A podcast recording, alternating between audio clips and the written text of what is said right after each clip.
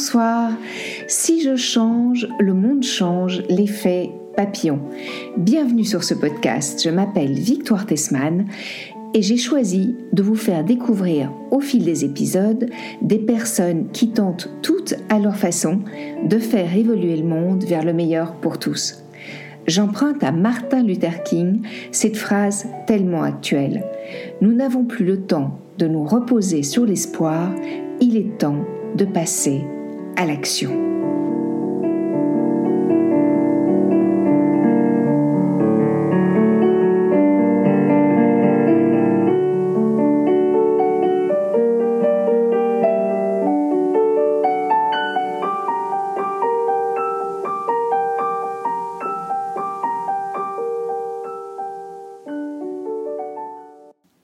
Bonjour Jacques, bienvenue sur Si je change, le monde change, l'effet papillon.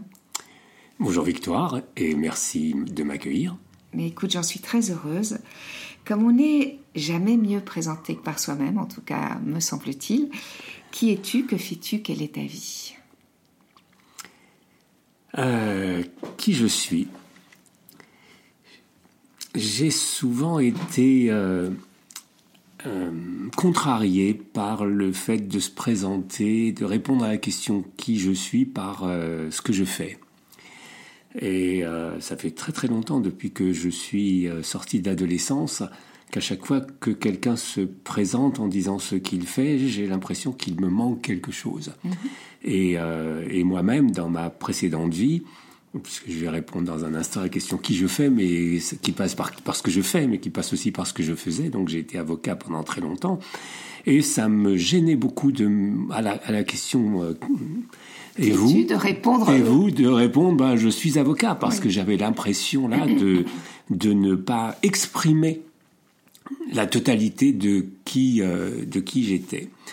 Euh, j'ai un petit peu révisé mon point de vue au cours de ces dernières années parce que Lorsque je réponds aujourd'hui, je suis auteur. Euh, j'ai le sentiment que ça couvre davantage qui je suis parce que euh, parce que je ne vis pas je vis pas le fait d'être auteur comme l'exercice d'une profession qui se d'un métier qui se termine à 6 heures du soir ça, ça voilà ça correspond davantage à qui je suis parce que parce qu'en plus non seulement ça ça veut dire que j'écris mais ça veut dire aussi que je suis l'auteur de ma vie mhm. et, et, donc d'une certaine façon euh, voilà j'ai l'impression de, de, de, donner une réponse plus complète que par euh, par, par la simple expression de, euh, euh, de, la, de la mention d'une profession. J'ai un ami cher qui s'appelle, euh, qui est un auteur aussi, qui s'appelle Neil Donald Walsh, qui a écrit The Conversation with God, et, et qui envisage la plus haute vision de la plus grande version de qui je suis pour exprimer donc euh, qui je suis. C'est vrai que ça me parle beaucoup. Et alors quelle serait-elle Quelle serait-elle cette plus grande, euh, cette plus belle version de la plus grande euh, vision? Vision de qui tu es. La, la plus haute vision, voilà. Mhm. J'ai conscience que que je suis, que nous sommes tous ombre et lumière. Et c'est vrai que je mets beaucoup d'importance dans ma vie à faire en sorte que mon ombre qui existe et que je reconnais soit le, soit le moindre la moindre possible, quoi, de l'atténuer au plus possible pour rayonner de ma lumière. Et peut-être que euh, euh, voilà, l'objectif que j'ai, c'est chaque jour de rayonner davantage de ma lumière en ayant, en regardant mon ombre et en, en cherchant à la réduire au maximum. C'est pas toujours évident. À la reconnaître, à l'accueillir, à l'accepter et à tenter de lui donner le moins de place. C'est ça, c'est ça. Alors qu'est-ce que je fais? Ben, Donc comme je viens de le dire, j'ai euh, été avocat pendant très longtemps. Mm-hmm. Euh, dans le même temps, j'ai toujours, euh, j'ai toujours écrit, j'ai noirci du papier. Euh, on ne devient auteur que lorsqu'on est publié. Je suis devenu auteur il y a donc maintenant une quinzaine d'années. Et ça, ça me, cette activité d'écriture me prend une grande partie de mon temps. Et j'en suis très heureux. Voilà ce que je fais. Je suis aussi euh, secrétaire général de la Sigmund Freud University que dirige mon, mon épouse Nicolas Knin. Et ça me prend une partie de, une partie de mon temps, mais l'essentiel reste l'écriture. Ok, ben merci beaucoup pour cette présentation qui est plutôt complète et, et qui te ressemble dans, dans, dans, sa subtilité et sa précision. Mm. Euh, le sujet de ce podcast, Si je change, le monde change, l'effet papillon, est une invitation à évoluer pour inspirer le monde qui nous entoure. Mhm. Tu es auteur de plusieurs ouvrages, comme tu l'as dit, et les deux derniers sont des récits romanesques qui s'inspirent de deux vies, euh, deux vies très inspirantes d'ailleurs, euh, qui ont toutes deux été livrées au jugement des hommes. Euh, le premier qui est sorti, c'était le procès de Spinoza. Le second, qui est sorti il y a quelques mois, c'était le procès de Jésus. Ces deux êtres, parce qu'ils étaient, ont tenté de faire évoluer le monde. Peux-tu nous en parler un peu? Ah ben oui, bien volontiers. C'est peut-être d'ailleurs euh, ce qui m'a donné envie d'écrire à la fois sur euh, Spinoza et sur euh, Jésus. Mhm. C'est cet ardent désir que l'un et l'autre avaient de faire évoluer les choses, de faire évoluer le monde. Et je c'est vraiment quelque chose qu'ils ont en commun. Ils ont beaucoup de choses en commun d'ailleurs. Euh, on s'en rend pas compte comme ça, mais quand on les étudie l'un et l'autre, on voit effectivement qu'il y a des parcours communs, jusqu'au procès d'ailleurs, euh, qui les exclut l'un et l'autre de leur euh, communauté, qui est la même d'ailleurs. Oui, et, dans, dans, tes livres, on voit vraiment, tu le, tu le montres à quel point, enfin, de façon subtile, mais quand on les lit tous les deux, moi j'ai lu le premier puis le second, Spinoza puis mm. Jésus, on voit vraiment à quel point ces êtres ont des, des, ressemblances. Mhm. Et je me suis même dit, te connaissant un petit peu, ayant la chance de te connaître un peu, que ça ne m'étonnait pas que tu aies choisi ces deux êtres-là. Parce qu'en fait, il y a aussi des ressemblances dans ta vie avec ces deux êtres-là, si tu me le permets. Oui, je le crois aussi. Je me suis vraiment reconnu euh, dans l'un et dans l'autre, dans cette euh, recherche d'idéal mhm. qu'ils ont en commun. Euh, parce qu'en fait, euh, ce dont on se rend compte, c'est que tous les deux, à l'adolescence ou à la fin de l'adolescence, euh, sont, ont commencé à s'interroger par rapport aux règles qu'ils suivaient et et à les remettre, à les remettre en question en se demandant l'un et l'autre si ces règles correspondaient vraiment à l'idée première, si s'il n'était pas nécessaire après quelques siècles, quelques millénaires, de revenir aux fondamentaux. Et, je pense que, voilà, je suis même convaincu que euh, euh, leur recherche d'idéal à l'un et à l'autre correspond à ce, à ce, souci de revenir aux fondamentaux. Est-ce que, est-ce que les hommes ne les ont pas oubliés? Est-ce que euh, le fait d'appliquer rigoureusement les règles, est-ce que le fait de se réciter, réciter sans cesse les, les, les, mêmes textes et de les appliquer à la lettre ne fait pas quelquefois qu'on en oublie l'esprit? Et euh, voilà, et j'ai découvert, je, je, dois dire que je me suis vraiment rendu compte de cette similitude entre l'un et l'autre après avoir fini d'écrire le second, en me disant, mais finalement, euh, finalement c'est la même chose. Ils ont tous les deux vécu de se mettre en opposition par rapport à la communauté, non pas parce qu'ils cherchaient l'opposition, mais parce qu'ils cherchaient à faire évoluer les choses, mmh.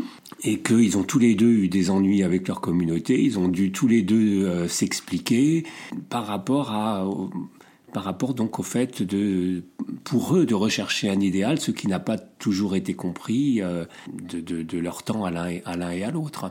Mais c'est, c'est vraiment cette, cette volonté profonde euh, de, d'évoluer, évoluer eux-mêmes et puis de faire évoluer les choses, le monde. Oui, et, et, et l'un, Spinoza, a été banni au-delà de la vie, c'est bouleversant quand on découvre ça. Moi, mhm. moi j'ai découvert ça grâce à ton livre, en fait. Mhm. On, est nombreux oui, la, malédiction et la malédiction pour l'éternité, que, son, que son nom soit rayé à tout jamais, euh, que voilà que sa mémoire soit rayée. Ce qui est, ce qui est étonnant d'ailleurs, c'est que euh, c'est que les deux procès aboutissent à la même chose, c'est-à-dire exactement au contraire de ce qui était recherché par ceux qui les ont mis en œuvre. Oui. Hein, Spinoza qui est banni devient l'un des plus grands philosophes de, de, de l'histoire de l'humanité, et Jésus qui est euh, jugé, qui est crucifié. Mm. Euh, la crucifixion permet la résurrection, et cette résurrection est à l'origine de la création de l'une des plus importantes religions euh, qui se pratiquent. Depuis, voilà. Donc quelque part, les effets recherchés par leur condamnation ont été exactement l'inverse de ceux qui se sont produits. Mm-hmm. C'est assez stupéfiant. Oui, c'est absolument Ce qui nous invite davantage encore à ne pas juger. Absolument.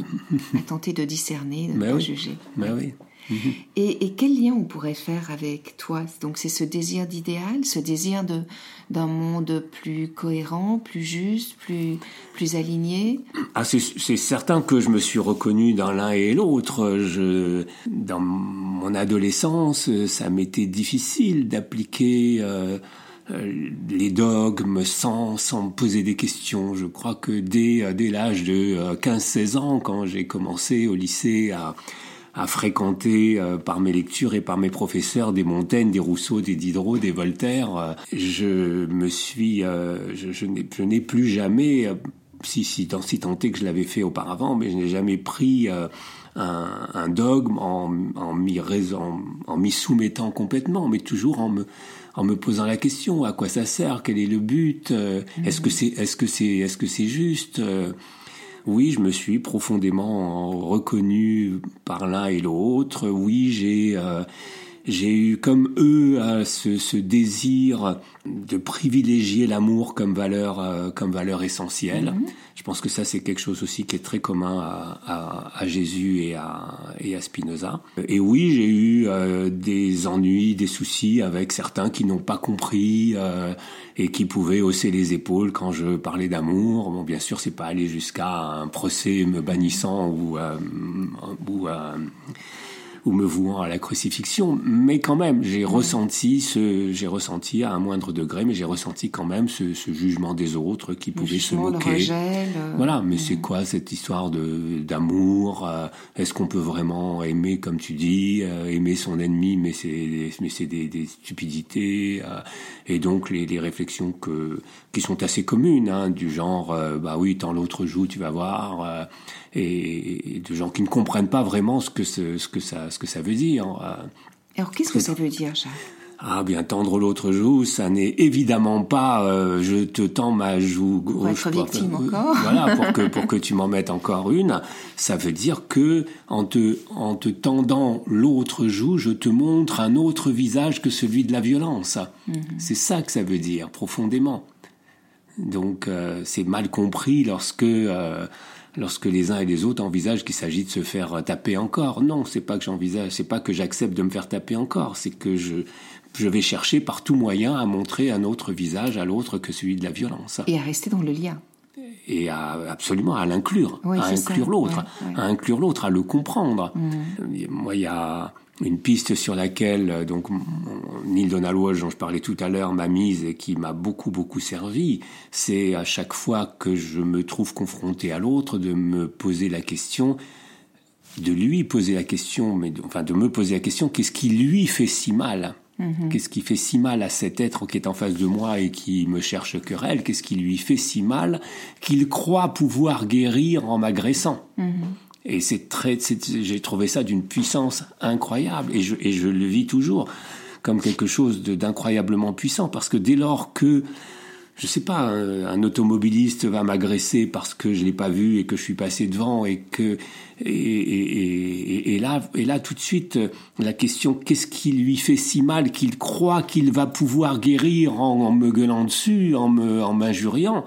Elle, permet de voir les choses autrement et de ne pas répondre, ou, en tout cas de répondre en montrant un autre visage que celui de la violence. Parce que j'ai conscience qu'il y a des blessures en lui, en cette personne qui remonte à très très très longtemps dans son histoire et qu'il a l'illusion de pouvoir guérir en, euh, ben, en sautant sur la première occasion pour, euh, pour euh, agresser l'autre, parce que voilà, parce que quelque part, c'est une espèce d'exutoire, de, de, de, Oui, laisser toute son ombre s'exprimer, en fait, hein, quand on parlait d'ombre au départ. Oui. Et, et, d'ailleurs, ça me donne envie de partager avec toi une, euh, une histoire vraiment très touchante et, bouleversante, même. J'ai accompagné en tant que, en tant que psy une, une, jeune femme qui avait été violée deux fois. Et voilà, on a bien, on a cheminé, elle, elle avait retrouvé confiance en elle et en la vie, et et un jour, elle m'appelle de façon euh, très impromptue et elle me dit il faut absolument, Victoire, que je vous vois rapidement. Parce qu'il m'est de nouveau arrivé quelque chose de très fort. Alors je me dis mon Dieu, pourvu qu'elle se soit pas de nouveau fait agresser. Et elle arrive, il y avait quelque chose qui était transformé en elle. C'était vraiment étonnant. Et elle s'assied en face de moi, je la regarde et elle me dit il a failli y avoir une troisième fois, elle n'est pas arrivée. Et elle m'explique qu'elle s'est sentie suivie, qu'elle a senti vibratoirement l'agression, l'énergie de l'agresseur. Et elle s'est dit, si je me mets à courir, il peut courir plus vite que moi, j'ai des talons, j'ai ceci. Son mental a été très très vite. Elle a vu un banc et elle s'est assise. Et quand elle l'a vu arriver, quand il était à 2-3 mètres d'elle, elle lui a dit exactement ça. Mhm. Qu'est-ce qui te fait si mal que tu crois que tu vas pouvoir guérir en agressant Dans d'autres mots, mais elle mhm. lui a dit exactement ça. Mhm. De quoi souffres-tu? Quelle est ta blessure? Pourquoi veux-tu me faire du mal? Qu'est-ce qui te fait si mal que tu veux me faire du mal? Et elle a vu cet homme s'effondrer sur lui-même. Elle lui a dit Est-ce que vous voulez vous asseoir? Moi, je suis encore émue quand je raconte cette histoire parce que c'est d'une puissance incroyable. L'homme s'est assis, il s'est mis à pleurer. Et elle lui a dit vous savez, j'ai été agressée deux fois. Donc, j'ai perçu ce qui allait se passer. Hmm. Mais j'ai choisi que ça n'arriverait pas et je l'ai fait pour moi et pour vous. Hmm. C'est extraordinaire. c'est touchant. C'est moi, elle me bouleverse à chaque fois que j'y pense bah cette histoire. Et c'est formidable parce que le chemin que vous avez fait ensemble lui a permis de sortir du rôle de victime. Absolument et, quelque part d'appliquer la, la, devise de, de Spinoza, qui, euh, qui est ne pas déplorer, ne pas se lamenter quand il dit, euh, quand il commence à ne pas, ne pas railler, ne pas se moquer, mais aussi ne pas déplorer, ne pas, ne pas se lamenter, ne pas regretter. Parce que déplorer ce qui s'est passé, se lamenter sur ce qui s'est passé, euh, regretter ce qui s'est passé, c'est finalement rester dans, dans un rôle de victime dans un rôle de victime qui subit sa vie plutôt que d'en être le sujet. Or là, ce qui s'est passé avec cette, euh, cette jeune femme, c'est que d'état d'objet, elle est passée à sujet. Et sujet de quoi Sujet de sa vie, acteur de sa vie, euh, auteur de sa vie. Oui, oui. Et elle a invité cet homme à faire un travail, à mhm. aller, euh, voilà. Mhm.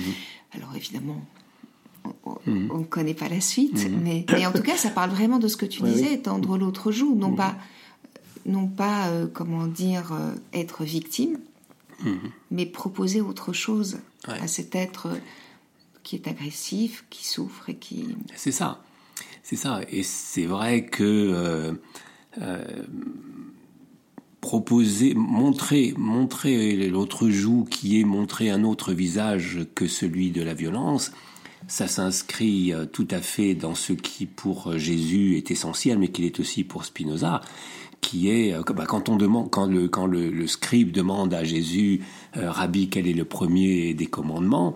Il répond euh, il répond en rappelant le, le, credo du, du, judaïsme qui est écoute éternel notre Dieu l'éternel est un et, la phrase suivante, c'est euh, c'est tu aimeras l'Éternel ton Dieu de tout ton cœur, de toute ton âme et de toute ta force.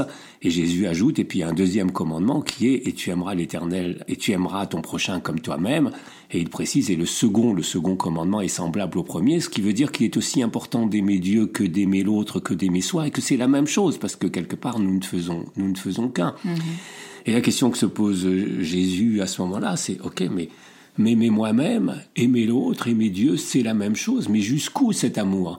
Et, pour qu'il y ait un véritable, pour que cet amour soit véritable, il faut que ce soit pas un amour de, l'ordre de ce qu'on connaît habituellement, c'est-à-dire un amour que l'on prend et que l'on que l'on donne et que l'on reprend, un, amour qui peut qui peut s'arrêter. Non, c'est pas possible. L'amour de Dieu, c'est un amour qui lui est acquis et c'est un et l'amour D'ailleurs, l'amour de Dieu, ça a deux sens. Hein. C'est l'amour que j'ai pour Dieu et l'amour que Dieu a pour moi. Et cet amour-là, il, peut pas être. Dieu ne peut pas me donner son amour et puis euh, et puis me le retirer. C'est juste, euh, c'est juste impossible. Et, et, et, du coup, quel est jusqu'où peut aller cet amour? Et c'est là qu'il va, en, se fiant toujours d'ailleurs à des textes antérieurs qui sont qui sont dans, dans, la Bible hébraïque, dans la Torah, euh, que bah, ça va jusqu'à l'amour de l'ennemi. L'amour de l'ennemi parce que je le comprends et que je comprends ses blessures, et parce que et parce qu'il me permet d'aller voir en moi euh, l'ennemi, c'est quand même aussi ça qui est, qui est l'essentiel. Et aller voir en moi l'ennemi, bah, ça revient à ce qu'on disait au tout début de ce propos, c'est euh, atténuer au maximum que je peux mon ombre pour montrer ma lumière. En l'accueillant pour tenter de la faire évoluer. Ouais, ouais. Et, et, quel- et- et Spinoza, justement, sa vision de l'amour, elle, elle, en quoi est-ce qu'elle rejoint celle du Christ, par exemple? Elle la rejoint parce que euh, on, a, on a beaucoup dit que Spinoza était un athéiste, euh, euh, qu'il refuse, qu'il rejetait l'idée de Dieu, ce qui est un contresens euh, absolu. Pour l'avoir fréquenté pendant, c'est magnifique de fréquenter, de fréquenter des gens comme ça à chaque fois.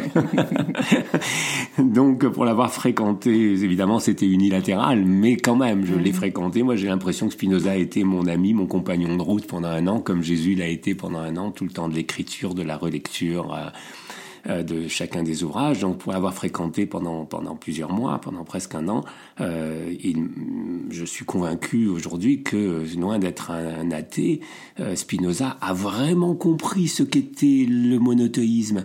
Euh, et on fait souvent le contresens de penser que bon bah il y, y avait le polythéisme qui est le fait de d'avoir plusieurs dieux et puis un jour les hommes se sont dit bah ce serait plus pratique d'en avoir qu'un seul. Et donc est apparu le monothéisme qui est le fait qu'il n'y ait qu'un seul dieu par rapport à plusieurs. Mais Spinoza nous dit mais non. Quand on dit Dieu est un ce que Jésus, je l'ai dit, reprenait tout à l'heure, donc en répondant à la question quel est le premier des commandements, l'Éternel est un. Mais quand, donc quand, quand, quand on dit Dieu est un, ça veut pas dire qu'il est un par rapport au fait qu'il y en y en avait plusieurs. Ça veut dire que il est un en ce sens qu'il est tout. Et s'il est tout, eh bien, je suis euh, Dieu, je- voilà, je, je, je fais partie, moi, être humain, de ce tout.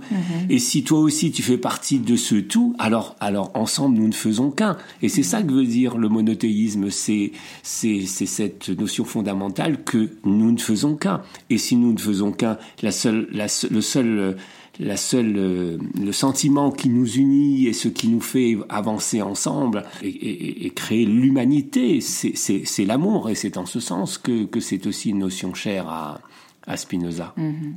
Et ça me donne envie de rebondir sur, euh, sur notre société actuelle et, et, et, et cette dualité perpétuelle qu'on y retrouve. Et, je, suis la première, malheureusement, à, à souvent euh, exprimer cette dualité parce que je trouve que c'est très difficile, dans certaines circonstances, de ne pas être duel. Euh, parce que, par exemple, tu vois, hi- hier, je lisais que au Parlement européen, euh, ben voilà, il a été euh, décidé de, de ne pas interdire le chalutage de fond et la, notamment l'u- l'utilisation de, de, de filets gigantesques qui représentent parfois plus de deux ou trois départements français et qui ratissent les fonds marins et qui amènent le vivant, mais donc l'humanité aussi à sa perte, euh, voilà. Et je me dis comment, dans ces circonstances-là, alors que d'autres propositions, euh, il y a d'autres propositions possibles, comment euh, ne pas être en colère? Tu vois, comment, comment pouvoir rester dans, dans- dans l'amour face à tellement d'incohérences? En pratiquant ce que propose euh, Spinoza, et peut-être aussi sans doute Jésus, c'est-à-dire l'acceptation de ce qui est. Euh, Spinoza nous explique que l'une des, l'un des plus grands défis de l'être humain, et ce avec quoi il a eu le plus de mal, c'est d'accepter la réalité de ce qui est. On voudrait tellement que ce qui est ne soit pas. On voudrait tellement que les choses soient différentes. Et par le fait de le vouloir, quelque part, on refuse et ce qui est. Et donc, et donc, on se rend triste. Et en se rendant triste, on diminue notre puissance d'agir. En déplorant, en regrettant, en se lamentant, ça crée en nous de la tristesse. Et alors que la joie augmente notre puissance d'agir, la tristesse diminue notre puissance d'agir. Donc, j'accepte la réalité de ce qui est. Ça ne veut pas dire que je me soumets.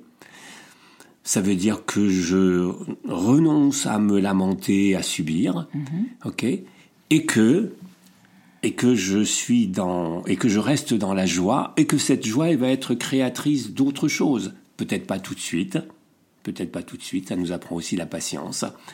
Euh, ça nous apprend que peut-être que l'humanité a besoin encore de quelques quelques années, quelques dizaines d'années, quelques centaines d'années, j'espère que non, mais de de filets euh, qui vont aller ratisser le fond des mers pour vraiment prendre conscience et puis pour passer à autre chose qui sera encore plus puissant que si c'était aujourd'hui que la chose était votée. Moi, j'ai infiniment confiance. Moi, quand on me parle de destruction d'humanité, oui, c'est vrai que que c'est terrible de voir chaque jour euh, maintenant dans l'un ou l'autre des journaux euh, télévisés ou, euh, ou autres documentaires euh, que les mers l'emportent sur la terre, que chaque jour ça grignote, que chaque semaine ça grignote, et que, voilà, dans 50 ans il risque de se passer ceci ou cela.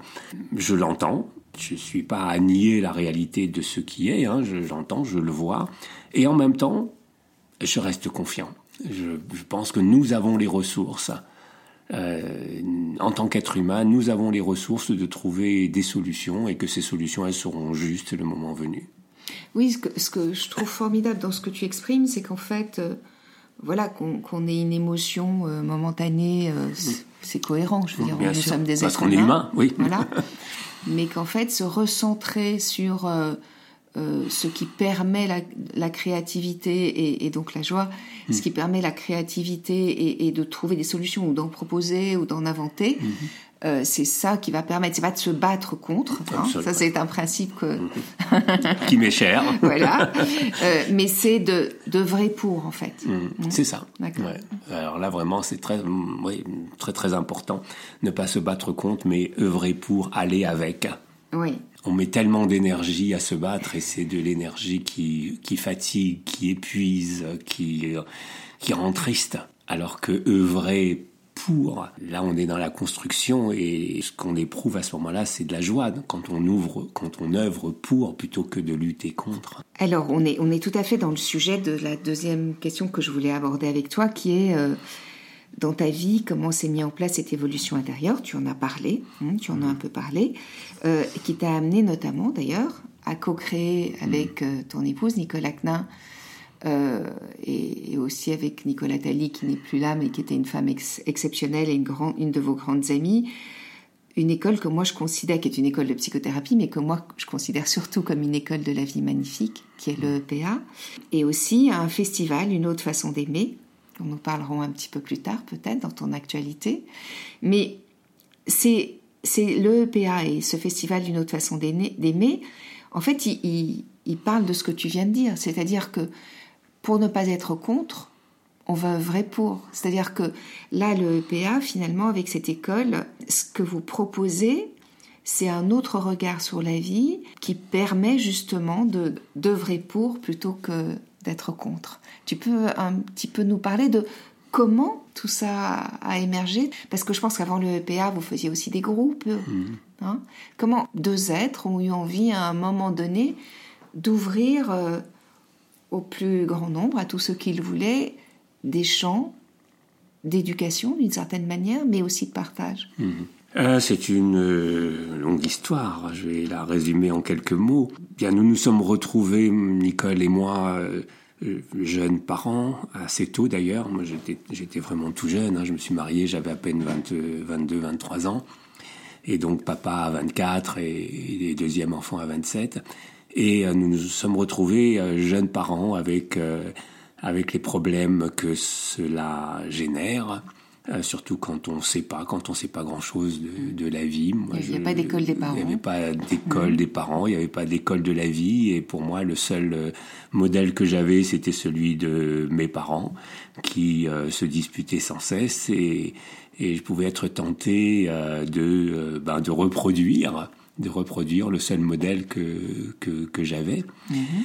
Donc euh, on s'est retrouvé autour de la trentaine avec euh, des, des, des, soucis, des soucis de communication, des incompréhensions, des disputes, euh, euh, des dépressions, euh, dépression de, de, Nicole particulièrement, qui euh, avait arrêté son travail pour élever nos enfants, qui se retrouve à passer ses journées à s'occuper de les promener, de leur donner à manger, de les siestes, et puis finalement jour après jour, jour après jour, ça commence à ça commençait à devenir voilà, et qui un beau jour décide de faire d'aller voir quelqu'un Euh, oui.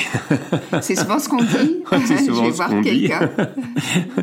ce que je, je me souviens d'avoir très mal pris à ce moment-là parce que euh, j'ai dû lui dire euh, quelque chose comme t'es folle et elle m'a dû me répondre quelque chose dans le genre ben oui bah tu vois c'est parce que je suis folle que je vais voir quelqu'un donc euh, voilà j'ai et comme j'avais une tendance assez assez parano, euh, narcissique, bah, si elle va voir quelqu'un, c'est pour lui parler de moi. Et donc, j'ai été assez en opposition avec, par rapport à ça. Oh, toujours est-il qu'elle a fait son, son chemin, qu'au bout de quelques semaines ou quelques mois, j'ai eu conscience que euh, où ça passait, où ça cassait, que pour que ça passe, il était important que moi aussi je fasse un, un, un bout de chemin, ce que, ce que j'ai fait. Et finalement, nos chemins ont été parallèles. On a tous les deux découvert ce que ça voulait dire euh, que d'aller se regarder dans le miroir, euh, de de réfléchir sur euh, sur soi-même, euh, de prendre conscience de nos affects, comme aurait dit Spinoza, c'est-à-dire de, de nos, nos émotions, nos jeux psychologiques. euh, donc on a fait ce chemin en, en parallèle. Et puis à partir de là, nous avons fait euh, suivi, assisté l'un et l'autre à des, des séminaires, des conférences, fréquenté les uns les autres, euh, jusqu'au jour où on a, on a, mais sans vraiment nous en rendre compte, eu envie de partager quel- quelque part et, et, et, et sans le, sans vraiment le dire. Je crois que ce qui nous a animés, c'est mais ce chemin qu'on a fait ensemble pendant pendant cinq ans, dix ans. euh, euh, est-ce qu'on va le garder pour nous? On s'est pas posé la question comme ça, mais aujourd'hui, avec le recul, je me dis que bah, finalement, c'est ça qui s'est produit. C'est que qu'au bout d'une dizaine d'années de séminaires, de fréquentation des uns et des autres, de lecture, de travail sur nous, eh bien, on a dû, nous avons dû nous dire, sans, sans l'exprimer vraiment par des mots, mais on peut pas garder ça, on peut pas garder ça pour nous.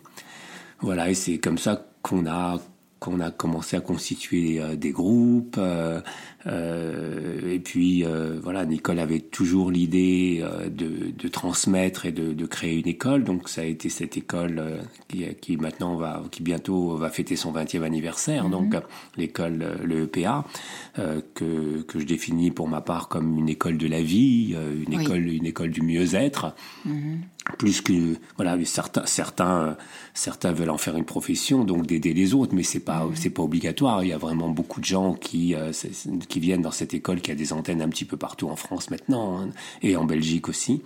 Euh, il y a des gens qui viennent effectivement pour en faire une profession mais il y en a beaucoup. Ça doit être les je sais pas les, les deux tiers peut-être qui viennent juste parce que euh, bah, c'est une école de la vie c'est une école de mieux-être. Oui, oui, moi c'est vraiment comme ça que je la, voilà. que je, la- que je l'explique en fait. Voilà. Je dis que c'est surtout une école de Et c'est voilà. Et c'est une très très très belle aventure euh, que de, de transmettre. Je, je dirais presque que si c'est que pour soi, ça sert pas. Oui, ça ça, ça, ça sert, mais mais être mieux pour être mieux tout seul chez soi, ça a pas de sens. Euh, être être mieux, être bien pour le transmettre aux autres.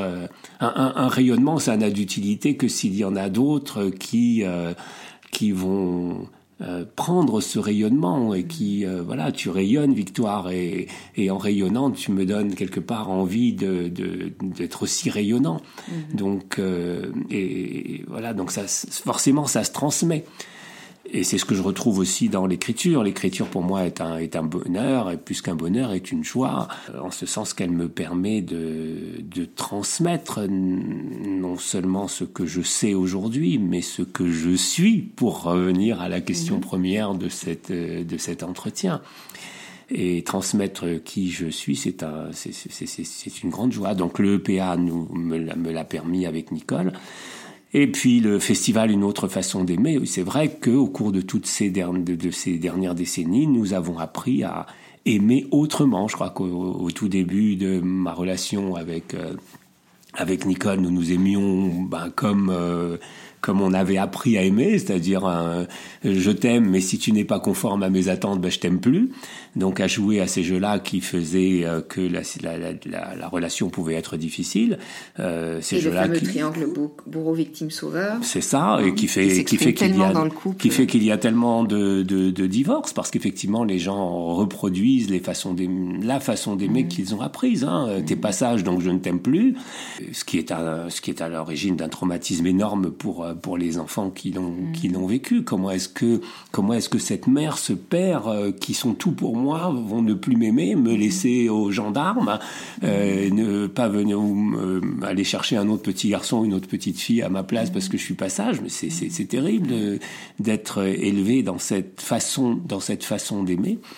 Et, donc on a découvert cette autre façon d'aimer qui est que qui est différente, qui n'est plus le je t'aime si, mais je t'aime même si, je t'aime mm. même, je t'aime même si tu devais aller vivre à l'autre bout du monde. Je t'aime même si tu devais trouver ton bonheur dans d'autres dans d'autres bras avec un autre homme. C'est extrêmement difficile. Enfin pour moi c'est quelque chose même de que, que, que, je sais dans mes tripes être profondément difficile. Mais en même temps, si j'aime, si, si j'aime vraiment l'autre et que ce que je veux, c'est pas, c'est pas mon, la satisfaction de mon propre ego, mais c'est que cette personne, puisque je l'aime, se réalise en fonction de ses propres aspirations. Eh bien, si ses propres aspirations, elles sont en dehors de moi, est-ce que je vais ne plus l'aimer? Non, je mmh. t'aime même si. C'est difficile. C'est un défi, euh, c'est un défi euh, considérable, c'est mettre la barre très très haut. Je, je, suis pas sûr d'en être toujours capable, mais en tout cas, c'est mon aspiration de pouvoir de pouvoir arriver à cet amour-là qui est euh, euh, qui est qui est je t'aime même si une, une, mère elle aime son enfant même si mm-hmm même si euh, même s'il triche, même s'il vole, même s'il va en prison, une mère elle aime son enfant même si et c'est voilà, c'est cet amour même si qui se substitue à l'amour si et qui permet à la qui permet aux relations d'être plus stables, plus durables, plus profondes et de vivre vraiment l'intimité. Donc cet amour là, on a eu envie non seulement de le vivre, mais, euh, mais une fois qu'on s'est un peu plus installé dedans, jamais complètement parce que parce qu'on ne sait pas ce que la vie nous réserve et comment notre ombre va nous rattraper, comment on va réagir. Parce que nous sommes des humains. Voilà. N'empêche que le petit bout de chemin qu'on a fait par rapport à cet amour, même si cette autre façon d'aimer, on a eu envie de le partager. C'est la raison pour laquelle on a créé un, un festival. En, fait, on avait envie de, créer quelque chose pour transmettre. On en était, on en était là et on s'est dit à ce moment-là que le thème qui pouvait être fédérateur, c'est celui de l'amour. Et c'était, et c'était juste parce que effectivement, on n'a rien de plus envie de transmettre, de plus grand que, euh, que cette autre façon d'aimer. Donc, on a créé un festival qui, euh, qui en est à sa 18e année.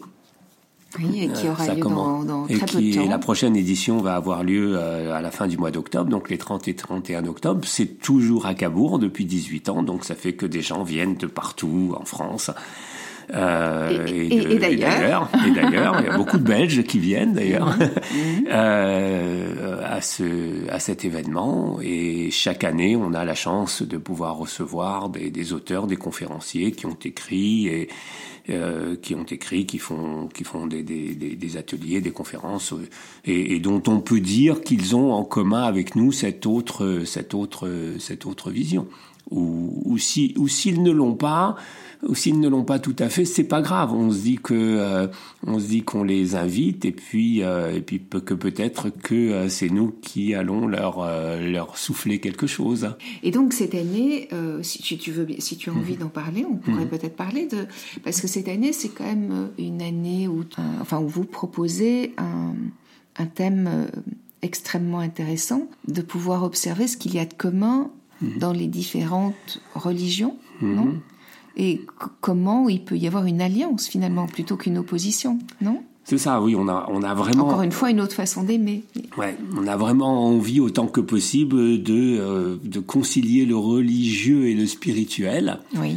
Euh, on oppose souvent l'un à l'autre. Mhm. Donc oui, on a invité des euh, dignitaires, de, hauts dignitaires religieux euh, à participer, mais pas que. Il y a des, il y a certains, mhm. ils sont, ils sont assez minoritaires par rapport à la fille, par rapport au reste des, des, invités. Mais bon, on a invité le grand rabbin de France, Raïm Korchia, on a invité euh, monseigneur Emmanuel Gobillard, qui est évêque à Lyon. Euh, c'est vrai que certains euh, ont, pu s'étonner que qu'au festival, on, au festival Une autre façon d'aimer, on, on, fasse place aux, aux religions mais il me semble que c'est faire preuve d'ouverture oui, que de leur tendre le micro sur, leur sur le sujet d'une autre façon d'aimer euh, pour les, les entendre. Mhm. Et puis et puis peut-être aussi pour partager avec eux notre autre façon d'aimer, parce que ce qu'on a toujours voulu dans ce festival, on n'a jamais voulu des gens qui viennent faire leur conférence et qui s'en vont, qui nous font le, coup du ministre, euh, qui vient faire son petit speech, et euh, une fois que cinq minutes après qu'il est terminé, euh, il quitte la, il quitte la salle de façon plus ou moins discrète. On n'a jamais voulu ça, on a, on a toujours voulu que les conférenciers écoutent les autres, ceux qui ont parlé avant, et qu'ils écoutent aussi ceux qui ont, ceux qui ont parlé après, et qu'ils participent à la table ronde finale.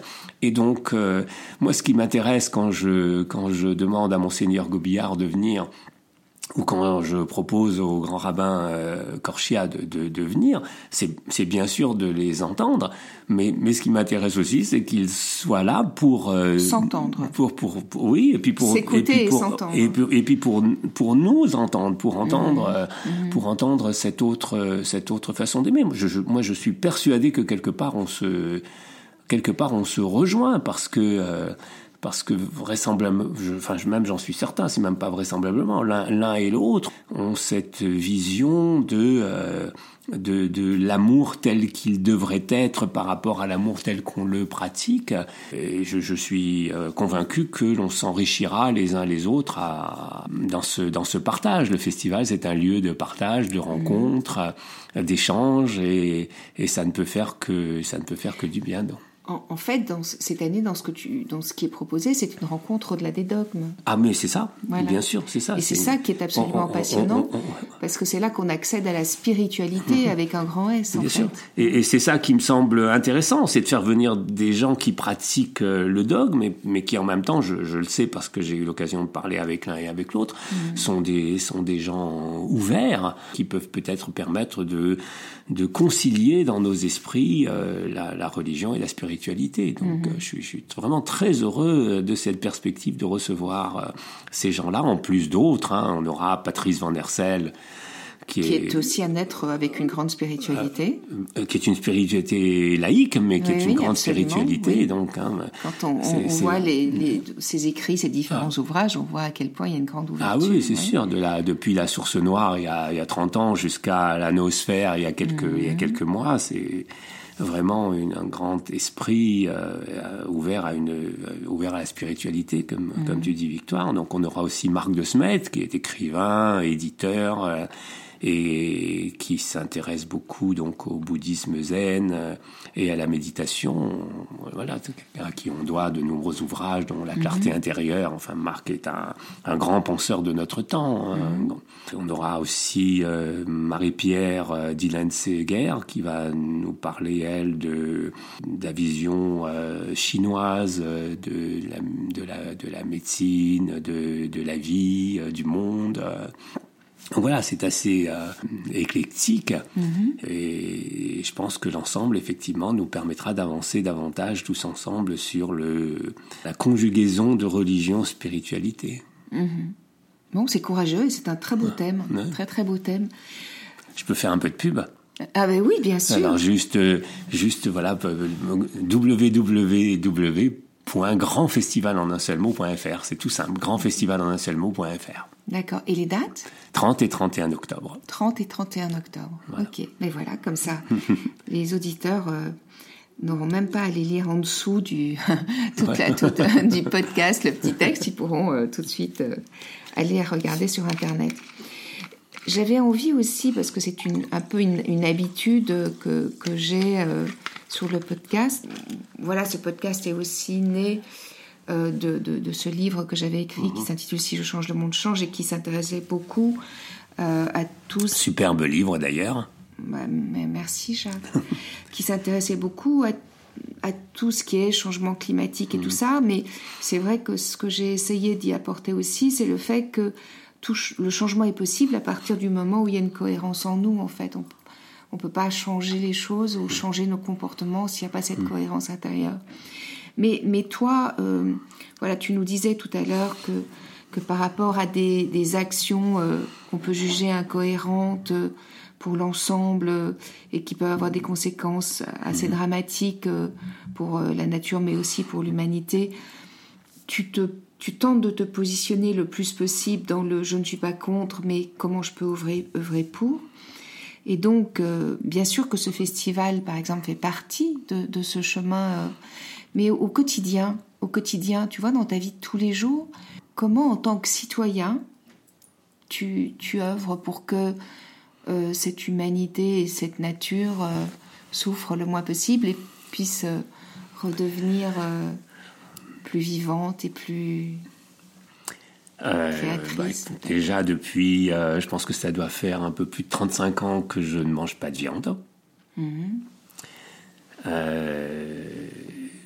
Et ça, c'est parce que tu avais pris conscience à l'époque de, de, ce que ça représentait que de manger de la viande Absolument, tout à fait.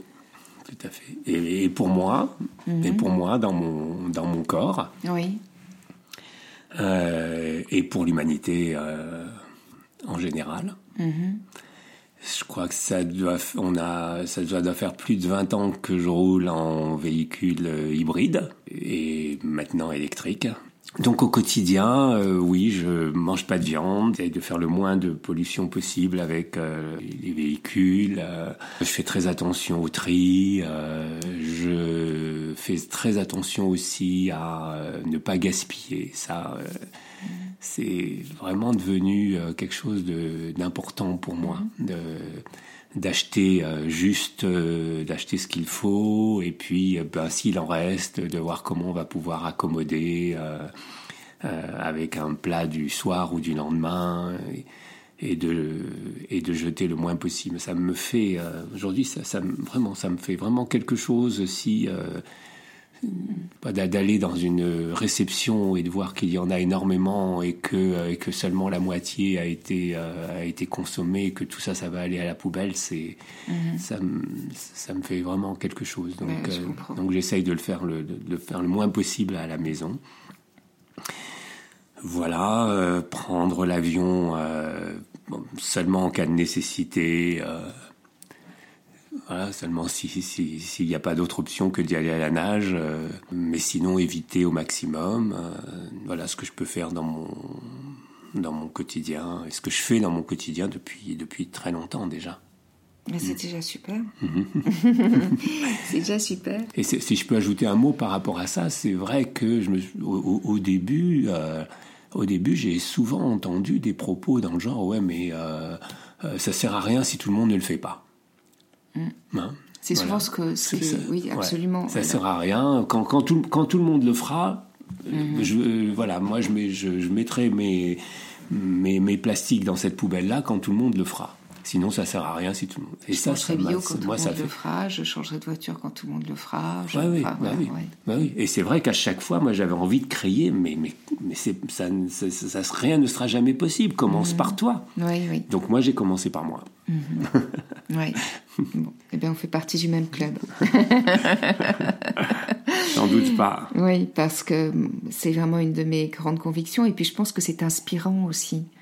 Je pense que c'est vraiment inspirant quand on n'essaie pas de persuader, mais que simplement mhm. on vit d'une d'une certaine manière et que les autres peuvent l'observer ou parfois même euh, en profiter. Bah euh, là, je pense par exemple à cuisiner des, des, bons aliments qui viennent de, de petits cultivateurs qui soit cultivent bio, soit cultivent sans pesticides et tout ça, sont pas bio, mais, mhm. mais le sont en fait, mhm. euh, et qu'on goûte vraiment euh, mhm. la saveur d'un fruit, la saveur d'un légume, euh, eh bien, forcément, c'est inspirant. Et c'est important d'être le modèle. J'ai dit tout à l'heure que l'une de mes activités, c'était d'être secrétaire général de la Sigmund Freud University, où on reçoit donc euh, des, jeunes gens qui, euh, qui sont en licence, en master, et ils ont, ils ont 20 ans, ils, sont, ils, sont, ils sont tout jeunes, et c'est important non seulement de leur transmettre du savoir, mais d'être un modèle pour eux. Mmh. J'ai conscience que... Euh, euh, voilà, j'ai conscience de, l'être, en tout cas d'aspirer à d'aspirer à l'être. C'est vrai que partout, dans toutes les pièces, il y a, les, il y a la poubelle déchets alimentaires et, et déchets papier plastique. Et, mais c'est pas simplement de mettre les poubelles, c'est de d'émaner, de le montrer, mmh. de montrer qu'on qu'on prend soin, que euh, j'ai écrit dans un de mes livres, Une autre façon d'aimer, j'ai écrit que l'amour c'est rendre précieux. Donc, euh, mmh. et ça j'y crois vraiment. Donc de rendre les, tout, tout ce, tout ce qu'on touche, tout ce qui est là, de le rendre précieux, c'est un modèle qu'on donne. Et, l'enseignement, ça passe par le modèle. Bon, ben merci Jacques. Alors j'ai l'habitude de, clôturer ce podcast avec un petit questionnaire de Proust à ma façon. Mm-hmm. Ça te va si on se lance dans l'aventure Oui, oui bah, de toute façon, euh, Proust va bien avec Cabourg, donc et, euh,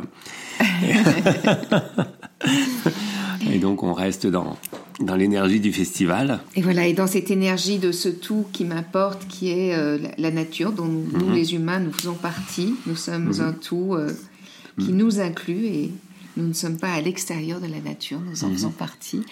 Donc si tu étais un animal, quel, quel animal serais-tu? J'aurais bien dit le papillon, mais c'est déjà pris. Euh, je dirais un cygne. Un cygne Ouais, un cygne pour la majesté de son port, mhm. pour le fait qu'il va sur l'eau, sur terre et dans les airs. Mhm. Et puis parce que euh, s'il m'était donné de mourir en chantant, ce serait magnifique. Le chant du cygne. Voilà, le cygne qui chante. Et ce que tu ne sais peut-être pas, mhm. c'est que le cygne est... Il y a beaucoup d'oiseaux qui sont comme ça, mais le cygne fait partie des animaux qui mènent une vie de couple toute leur vie. Mhm. Alors ça me correspond tout. Donc euh, merci Jacques. Mhm. et si tu étais un arbre, Jacques? J'ai droit à une pirouette. tu as droit à tout. L'arbre de la connaissance. Mhm. C'est un bel arbre. Ouais. Mhm. Et la connaissance permet la conscience. Et la joie. Mhm. Et la joie. Spinoza et Spinoza nous explique que la joie, c'est par la, connaissance. Euh, et, la joie n'est pas une émotion, que, c'est comme l'amour, c'est pas quelque chose que l'on donne et que l'on prend, c'est pas quelque chose qui vient et qui s'en va. La joie, c'est quelque chose qui, la joie, c'est, c'est un état d'être, c'est un état, c'est un état. Et cet état on, y accède par la connaissance. Et, la connaissance n'a de sens que si on la transmet, donc ça provoque encore plus de joie. Bien sûr. Et la joie, comme je le disais tout à l'heure, et je le rappelle parce que ça me paraît important, euh, Spinoza nous, nous dit, et, je le vis, que, que la joie augmente notre puissance d'agir. Mhm. Alors que la tristesse, encore une fois, diminue notre puissance d'agir. Ça, c'est Vraiment important à mhm. garder. Mhm. Et si tu étais une fleur ou un autre végétal? Je serais une orchidée. D'accord. Parce que c'est une fleur qui n'est pas coupée. Mhm. Et c'est une fleur, euh, lorsqu'on en a une qui reste longtemps, très longtemps, et lorsqu'on croit que c'est fini, c'est pas fini parce qu'on la met dans un coin, on continue de lui donner un petit peu d'eau de temps en temps, et puis on a la merveilleuse joie, surprise de trouver qu'elle euh, refleurit quelques mois plus tard. Mmh. Qu'elle offre à nouveau sa euh, beauté. Voilà. Mmh. Donc euh, sans, sans hésiter, l'orchidée. et si tu étais un minéral Je serais du sable. Tu serais du sable. Ah, c'est intéressant. Oui parce que euh, le sable ne garde pas les blessures. Très poétique ce que tu mhm. nous dis là, et très, beau et très mhm. philosophique. Mhm. Et, moi j'ai envie d'ajouter, si tu me le permets, et le sable est issu de myriades de, coquillages ou de composants, et en plus il peut se rendre utile si on décide d'en faire quelque chose. Bien sûr, on construit avec. Oui, absolument. on construit, on édifie. Donc c'est vrai que c'est un minéral extraordinaire. Ouais. Mais ce, voilà, le fait de voir euh, sur une plage, de voir la mer euh, mhm. aller, venir, et ce qui était n'est plus, c'est-à-dire que les mhm. blessures qui sur un autre, un autre minéral resteraient, un avion qui se serait scratché contre un rocher, euh, le rocher va prendre, euh, voilà. Alors que sur le sable, hop, hop, la mer va, la mer vient, mhm. et la blessure a, disparu. Ça, me touche euh, profondément. Donc, sans hésiter, là aussi. Mhm. et d'ailleurs, il y, a quelques années, j'ai eu la chance de, de, connaître, de rencontrer, mais de connaître aussi, de fréquenter un artiste magnifique qui s'appelle Fabrizio Lagos et lui, son œuvre, c'était des sculptures de sable. De sable, mhm. mais là où il y a la mer, mhm. et laisser la mer faire son œuvre. Mhm. Et c'était magnifique, vraiment magnifique. Euh, ma dernière question est peut-être un petit peu plus étonnante. si après une vie bien remplie, ce, ce qui est le cas, parce que ta vie est magnifiquement remplie, tu décidais de te réincarner sur cette planète, comment serait le monde que tu aurais envie de découvrir? Qui serais-tu et que ferais-tu? Euh, Bien, le monde euh, serait à l'image de ce à quoi j'aspire qu'il soit, c'est-à-dire euh, un monde euh, où les relations sont basées sur la coopération beaucoup plus que au lieu de, lieu de l'être sur la confrontation et l'opposition. Voilà, je crois que que c'est l'essentiel, vraiment un monde de, de coopération. Euh, ce que j'y, qui j'y serais, euh, que, que, tu qu'est-ce que, qu'est-ce oui, que, quelle je... place tu aurais envie d'avoir dans ce monde et qu'est-ce que tu aimerais y faire en fait hmm. C'est peut-être la prolongation de ce que tu fais déjà bah, dans oui, celui-ci. J'allais le dire. j'allais le dire. Moi, je me, réal... je me réalise tellement en écrivant que euh, que si euh, voilà que s'il m'était donné de revenir, je n'aspirerais à, à rien d'autre que, euh, que, que que d'écrire, mm. que d'écrire et et de euh, autant que possible euh, de rayonner euh, autant que possible. Bon. de rayonner de qui je suis justement. Eh bien, merci infiniment, Jacques. Donc, on rappelle euh, à nos éditeurs que s'ils ont envie de faire un petit séjour à Cabourg et de s'enrichir euh, de beaux partages, il y a le festival Une autre façon d'aimer les 30 et 31 octobre voilà, donc tout bientôt. Et, et merci encore de, de et, nous avoir offert ce moment. Et merci Victoire de m'avoir tendu ce beau micro qui est en face de moi. merci infiniment.